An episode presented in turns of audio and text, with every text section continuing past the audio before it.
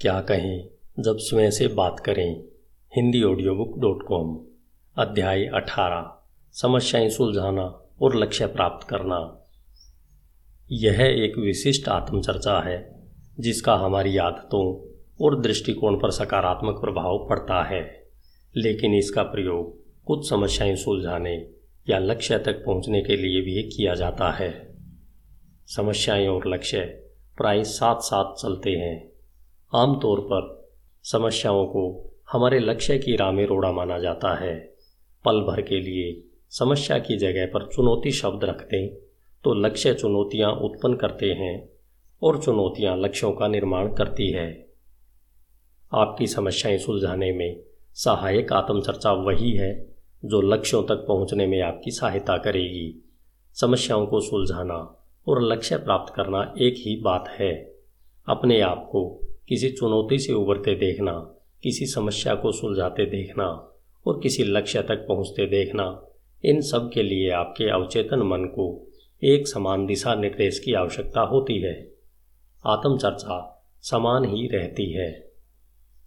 यद्यपि मैं इससे सहमत हूँ कि मन समस्याओं और लक्ष्यों को समान ढंग से देखता है, तथापि मैं उन लोगों से सहमत नहीं हूँ जो सभी समस्याओं को अवसर मानते हैं। कुछ समस्याओं में अवसर हो सकते हैं, लेकिन सभी में नहीं। यदि कोई व्यक्ति इस पल रिवाल्वर हाथ में लेकर आए और आपके सिर पर निशाना साध ले तो यह कोई अवसर नहीं है। यह एक समस्या है। अवचेतन मन समस्याओं को ठीक उसी प्रकार पहचानता है और स्वीकार करता है, जिससे हमें अपने लक्ष्यों तक पहुँचने में सहायता मिले। यदि हम इसे समझ लें तो जीवन के प्रति अपने दृष्टिकोण को सकारात्मक बना सकते हैं, जिनके बारे में हमें बताया गया है कि वे जीवन की स्वाभाविक परिस्थितियाँ हैं, जिनसे उभरने पर लक्ष्य अपने आप और स्वाभाविक रूप से प्राप्त हो जाएगा। अपने लक्ष्य तक पहुँचे बिना आप किसी समस्या को नहीं सुलझा सकते। लक्ष्य का सही अर्थ। यदि हम अपने उत्पादक रूप से आत्मचर्चा करना चाहते हैं तो हमें लक्ष्य शब्द का वास्तविक अर्थ भी समझ लेना चाहिए। इस शब्द का बहुत दुरुपयोग हुआ है। इसे इतनी शक्तिशाली स्थिति में रख दिया गया है, जिसका यह अधिकारी नहीं है। मैंने आत्म सुधार के साहित्य और शिक्षण में जितनी गहराई तक पैठ बनाई, मुझे उतना ही अधिक समझ में आया कि हमारी भाषा में कई शब्द हैं, जिन्हें चंद लेखकों ने दोबारा परिभाषित किया था और उन्हें इतने ऊँचे स्थान पर बैठा दिया था। जिसके वे अधिकारी नहीं थे। उदाहरण, सफलता नामक अद्भुत शब्द का प्रयोग खेलने, दौलतमंद बनने, नंबर एक बनने, महँगी विदेशी कार चलाने या किसी धनाढ़ क्षेत्र में रहने की अपेक्षा बहुत बार जीतने के अर्थ में भी किया गया है। सफलता का अर्थ यह नहीं है, लेकिन चूँकि हमें बार बार बताया गया है कि सफलता क्या है, इसलिए अपने क्षेत्र में सफल कई लोगों ने इस ऊँची परिभाषा को ही भूल से सही परिभाषा मान लिया। फलस्वरूप, वे अपने आप को सफल के स्थान पर पराजित मान लेते हैं। इसी प्रकार, लक्ष्य शब्द का भी गलत प्रयोग हुआ है। गलत व्याख्या हुई है और इसे गलत समझा गया है। लक्ष्य शब्द प्राथमिकताओं और मांगों से इतना लदा हुआ है कि लक्ष्य तय करने और उन तक पहुँचने के विचार को बहुत अधिक महत्वपूर्ण बना देता है। परिणाम यह होता है कि हम इसे एक ऐसे कार्य के रूप में देखने लगते हैं, जिसे संभवतः अधिक लोग कर सकते हैं, या कोई ऐसी चीज़ जिस पर किसी फुर्सत वाले दिन सोच विचार करने के लिए हम उसे एक और सरका देते हैं। लक्ष्य तय करना आसान होना चाहिए। सफलता के सर्वोच्च शिखर पर पहुँचने की इच्छा में कुछ भी गलत नहीं है, लेकिन जब हम अपनी श्रेष्ठ इच्छाओं पर नज़र डालते हैं तो हमें उन छोटे लक्ष्यों को नहीं भूलना चाहिए जो हमें वहाँ तक ले जाते हैं। ऐसे लक्ष्य जिन्हें हम प्रतिदिन लगभग अवचेतन रूप से तय करते हैं, जो प्रतिदिन कदम दर कदम बचे रहने, सहन करने, उबरने, कायम रखने और प्राप्त करने में हमारी सहायता करते हैं। वे हमारी इच्छाएँ हैं, हमारी आवश्यकताएँ हैं, हमारी सबसे छोटी आवश्यकताएँ हैं। वे महत्वपूर्ण लक्ष्य हैं, वे दैनिक जीवन के लक्ष्य हैं। लक्ष्यों को अल्पकालीन, मध्यकालीन और दीर्घकालीन तक ही सीमित नहीं रखना चाहिए। यद्यपि सही आत्मचर्चा कल्पना के सबसे ऊँचे लक्ष्यों तक पहुँचने में आपकी सहायता कर सकती है। तथापि, किसी सोमवार की सुबह राष्ट्रपति या करोड़पति बनने जैसा लक्ष्य हम में से अधिकतर लोग नहीं बनाते। आपका लक्ष्य इससे कहीं अधिक व्यवहारिक हो सकता है, जैसे थोड़ा वज़न कम करना ऑफ़िस में बेहतर प्रदर्शन करना, तरक्की पाना, अधिक कमाना या अधिक बचत करना, अवसाद से उबरना, अधिक व्यवस्थित होना, बेहतर बिज़नेस प्लान बनाना या अधिक बिक्री करना। आप किसी भी लक्ष्य को चुन सकते हैं।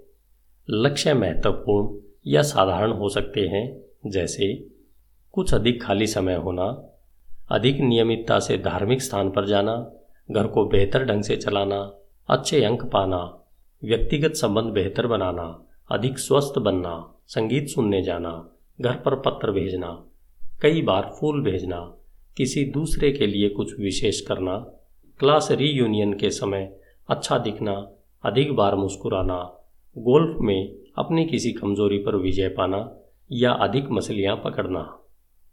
आपके तथा उन लक्ष्यों के बीच की समस्याएँ कैसी भी हो सकती हैं, बड़ी भी और छोटी भी। लेकिन आपका अवचेतन मन उन सभी से यथार्थवादी अंदाज में निपटता है।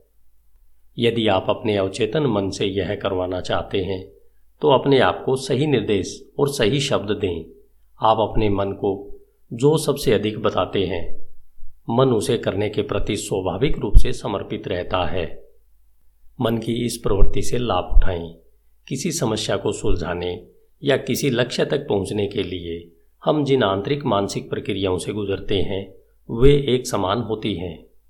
यदि आप अपनी नौकरी में और भी अच्छा प्रदर्शन करना चाहते हैं, वज़न कम करना चाहते हैं या जीवन में दौलत कमाना चाहते हैं तो यह आपके अवचेतन मन के लिए समान ही रहता है। इसके लिए एक निर्देश भी वैसा ही है, जैसा कि कोई अन्य निर्देश। आप इसके सामने जो उद्देश्य रखते हैं, उस तक पहुँचने में सहायता करने के लिए इसे जितनी अधिक प्रोग्रामिंग मिलती है, यह उस दिशा में उतना ही अधिक जाता है। किसी विशेष समस्या या लक्ष्य को उद्देश्य बनाने से पहले आइए, उस आत्मचर्चा का उदाहरण लें, जो इस व्यापक क्षेत्र पर प्रकाश डालती है कि हम साधारण समस्याओं को कैसे देखते हैं, या हमें आने वाली समस्याओं के बारे में क्या विश्वास होता है। हम अपनी समस्याओं को जिस दृष्टिकोण से देखते हैं, वह दृष्टिकोण इस बारे में महत्वपूर्ण भूमिका निभाता है कि हम उनके बारे में क्या करते हैं, क्या हम उनका विश्लेषण करते हैं, उनसे बचते हैं, उनसे मुकाबला करते हैं, उनके चारों ओर गोल गोल घूमते रहते हैं या उन्हें सुलझाते हैं। इस बारे में हमारे आंतरिक कंप्यूटर को कोई फ़र्क नहीं पड़ता कि समस्या क्या है या यह कितनी बड़ी है, लेकिन हम अपनी समस्याओं के बारे में अपने आप को जो बताते हैं उससे हमारा वह प्रत्येक कार्य प्रभावित होता है, जो हम उस समय के बाद करने वाले हैं। समस्याएँ सुलझाना। आगे आत्मचर्चा के कुछ शब्द दिए जा रहे हैं, ताकि आप समझ सकें कि समस्याएँ सुलझाने की समस्या से कैसे निपटा जाए। मैं समस्याएँ सुलझाने में माहिर हूँ। मैं चुनौतियों को पसंद करता हूँ और उनका सम्मान करता हूँ। समस्याएँ मेरी शिक्षक हैं वे सीखने और विकास करने में मेरी सहायता करती है। उनके बिना मैं कभी नहीं पहुँच सकता। उनके होने का अर्थ है कि मैं अपने लक्ष्यों की दिशा में आगे बढ़ रहा हूँ। ऐसी कोई समस्या नहीं है जिसे मैं जीत न सकूँ। मेरा मन, शरीर और भावना दृढ़ है। मेरी इच्छा शक्ति, मेरी शक्ति और मेरा संकल्प सामने खड़ी किसी भी समस्या से अधिक बड़ा है। जब भी किसी नई समस्या से मेरा सामना होता है तो मैं समस्या को शत्रु के रूप में नहीं देखता। मैं जानता हूँ कि उस समस्या का समाधान खोजने से मेरे व्यक्तिगत जीवन में वृद्धि होगी, मेरे व्यक्तिगत विकास में वृद्धि होगी। मैं जानता हूँ कि समस्याएँ मेरी आध्यात्मिक और मानसिक शिक्षा व तैयारी का एक प्रमुख घटक है, इसलिए मैं यह जानता हूँ कि सब समस्याएँ मेरे लिए महत्वपूर्ण है। मैं समस्याओं से नहीं घबराता, मैं उन्हें सुलझाता हूँ। मैं समस्याओं की उपेक्षा नहीं करता, मैं उनका सामना करता हूँ। मैं समस्याओं से कतराता नहीं हूँ, मैं तो उन्हें जीत लेता हूँ। मैं जानता हूँ कि प्रत्येक समस्या के भीतर उसके समाधान की कुंजियाँ छिपी रहती है। इसलिए मैं किसी समस्या को जितना अच्छा समझता हूँ, उसके समाधान को उतनी ही स्पष्टता से देखने में समर्थ होता हूँ। समस्याएँ होना मेरे लिए कोई समस्या नहीं है। मैं आत्मविश्वासी आश्वस्त, सकारात्मक और संकल्पवान हूँ। मैं जानता हूँ कि मैं अपने सामने आने वाली किसी भी समस्या से उबर सकता हूँ और मैं हमेशा ऐसा ही कर लेता हूँ। मैं बड़ी बड़ी बाधाओं को छोटे छोटे टुकड़ों में तोड़ने में माहिर हूँ, जिन्हें संभालना अधिक आसान होता है। मैं कभी किसी समस्या को वास्तविकता से अधिक बड़ी नहीं होने देता। मैं कभी चिंता नहीं करता। मैं चिंता के समय को सकारात्मक, सृजनात्मक एवं समाधान समय में बदल देता हूँ। मैं अपने मस्तिष्क को सभी समाधानों के प्रति खुला व चौकस रखता हूँ। इसलिए समाधान भी मेरे पास जल्दी तथा आसानी से पहुँच जाते हैं। मैंने यह पहचानना सीख लिया है कि अनेक समस्याओं के साथ संभावित लाभ और अवसर जुड़े रहते हैं, जो समस्याओं के बिना मेरे सामने नहीं आते। मैं ऐसा जीवन जीना नहीं चाहता, जिसमें एक भी समस्या न हो। इसकी अपेक्षा मैं तो समाधान खोजने और उनसे लाभ का आनंद लेने वाला जीवन जीने का चुनाव करता हूँ। चुनौती, विजय, समाधान और जीत के वे शब्द, जिनके अनुरूप मैं प्रतिदिन जीता हूँ। चुनौतियाँ अवसर हैं और उन पर विजय पाना अवश्यंभावी परिणाम है। समाधान मेरी सफलता की सीढ़ियाँ हैं। और जीतना मेरी जीवन शैली है। मुझे लगता है कि आप भी वही पाएँगे जो दूसरों ने पाया है। यदि आप किसी आत्मचर्चा की पटकथा के केवल एक उदाहरण को एक दो सप्ताह तक प्रतिदिन तीन चार बार पढ़ने से अधिक कुछ न करें, तब भी उस समय के अंत तक आप अपनी समस्याओं को अलग ढंग से देखने लगेंगे। यद्यपि हमने आत्मचर्चा के जिन उदाहरणों का अभी अभी प्रयोग किया है वे किसी विशेष समस्या के बारे में नहीं है। उनका सरोकार तो समस्याओं की ओर देखने के आपके अंदाज से है। आइए अब थोड़े और सटीक बनते हैं। किसी ऐसी समस्या पर दृष्टि डालते हैं, जो हम में से कई लोगों के सामने उस समय आ खड़ी होती है, जब हम अपने बनाए किसी भी लक्ष्य की ओर बढ़ते हैं। यह है व्यवस्थित होने, अर्थात अपने समय और संसाधनों का अधिक प्रभावी व उत्पादक ढंग से प्रबंध करने की समस्या। समय का प्रबंधन करने और अधिक व्यवस्थित होने से संबंधित अनेक उत्कृष्ट पुस्तकें हैं। सोचें कि यदि हम पहले व्यवस्थापन और व्यक्तिगत नियंत्रण का आंतरिक माहौल बना लें तो वे पुस्तकें हमें कितना कुछ सिखा सकती हैं। लक्षणों को सुलझाने वाली तकनीकों का प्रयोग करने से पहले एक नया आंतरिक प्रोग्राम बनाने की कल्पना करें, जिससे एक नई और अधिक व्यवस्थित आत्म अवधारणा का निर्माण हो। व्यवस्थित होने, समय का प्रबंधन करने और अधिक उत्पादक बनने के कई उत्कृष्ट यंत्र और उपाय हैं। ये प्रत्येक उस व्यक्ति के लिए उपलब्ध हैं जो उस विषय पर एक दो पुस्तकें पढ़ने का समय निकाल सकता हो।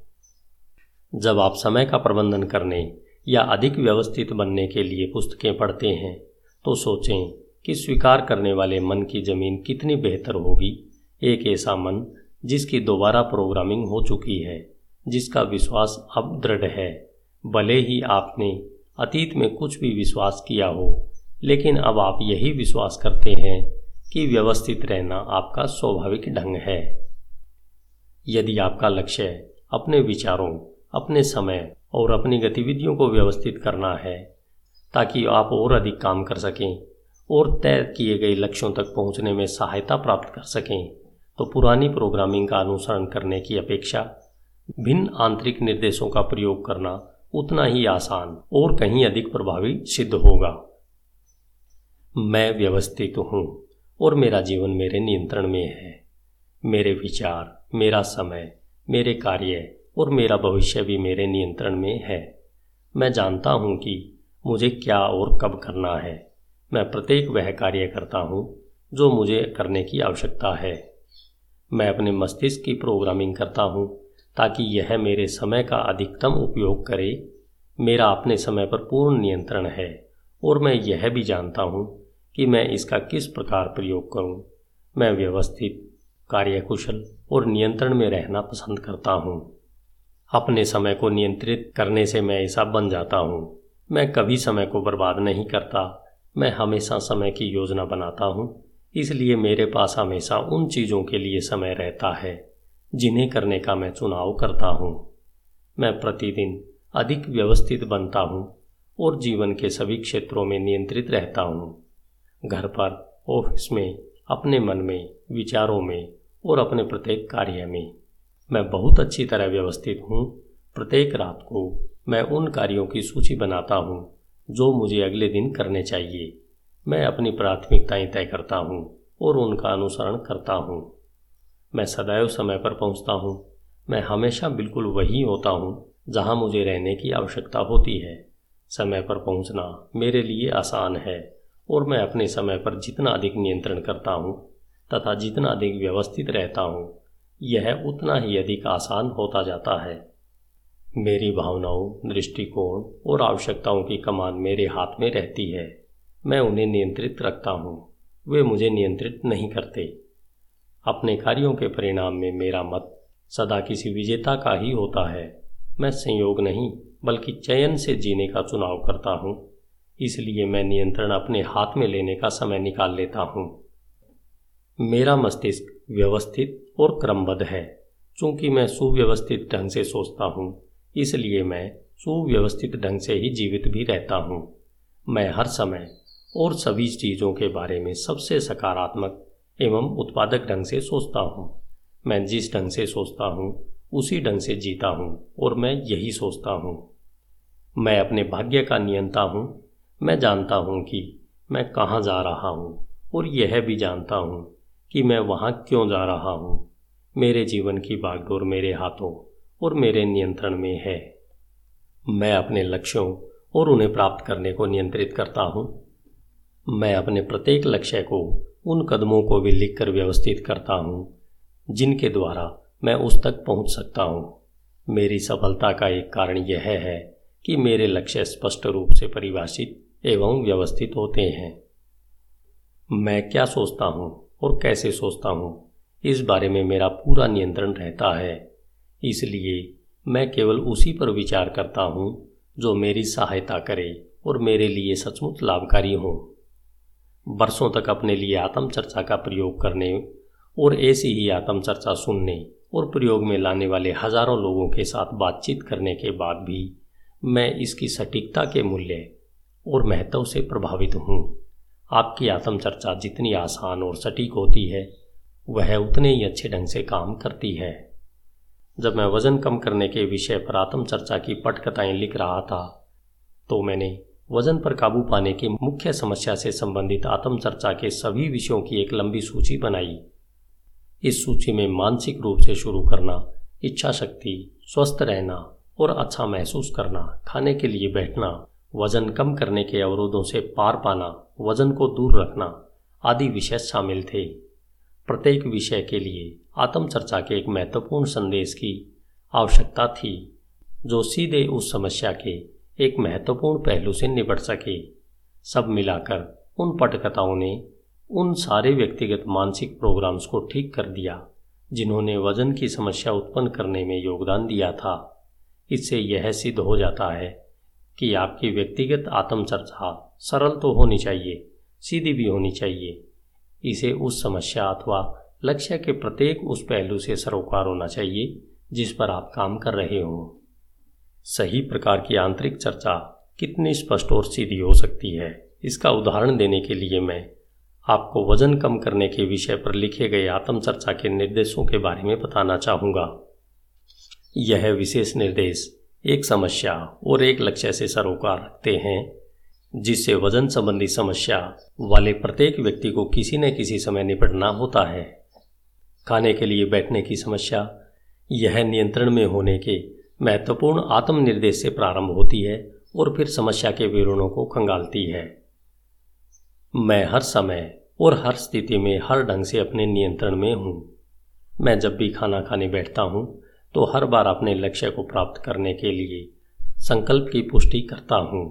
सही ढंग से खाकर और प्रलोभन के सामने हार न मानकर मैं मनचाही वज़न तक पहुँच रहा हूँ।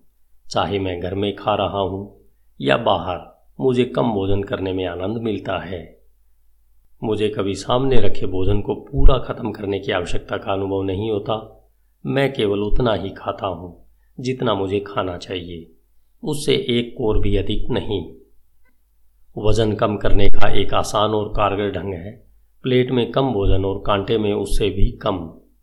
जब मैं बाहर खाता हूँ, तब कम का ऑर्डर देता हूँ। घर पर खाते समय प्रतिदिन कम भोजन परोसकर मैं अपने लक्ष्य तक पहुँचने के बारे में जागरूक रहता हूँ।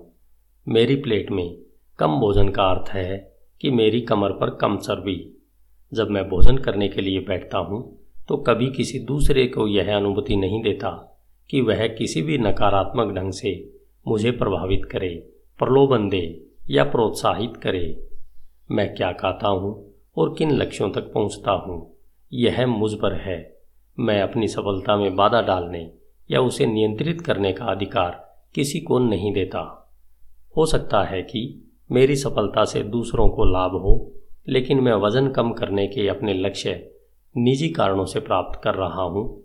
स्वयं के लिए, अपने जीवन के लिए, अपने भविष्य और व्यक्तिगत कल्याण के लिए।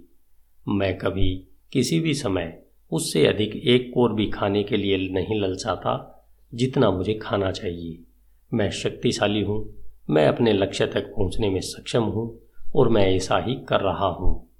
मेरे सामने ढेर सा भोजन रखा होने की स्थितियाँ अब मेरे लिए समस्या की बात नहीं रह गई है। मैं भोजन को ना और अपनी सफलता को हाँ कर देता हूँ। मैं खाने के लिए बैठने पर आनंद मानता हूँ।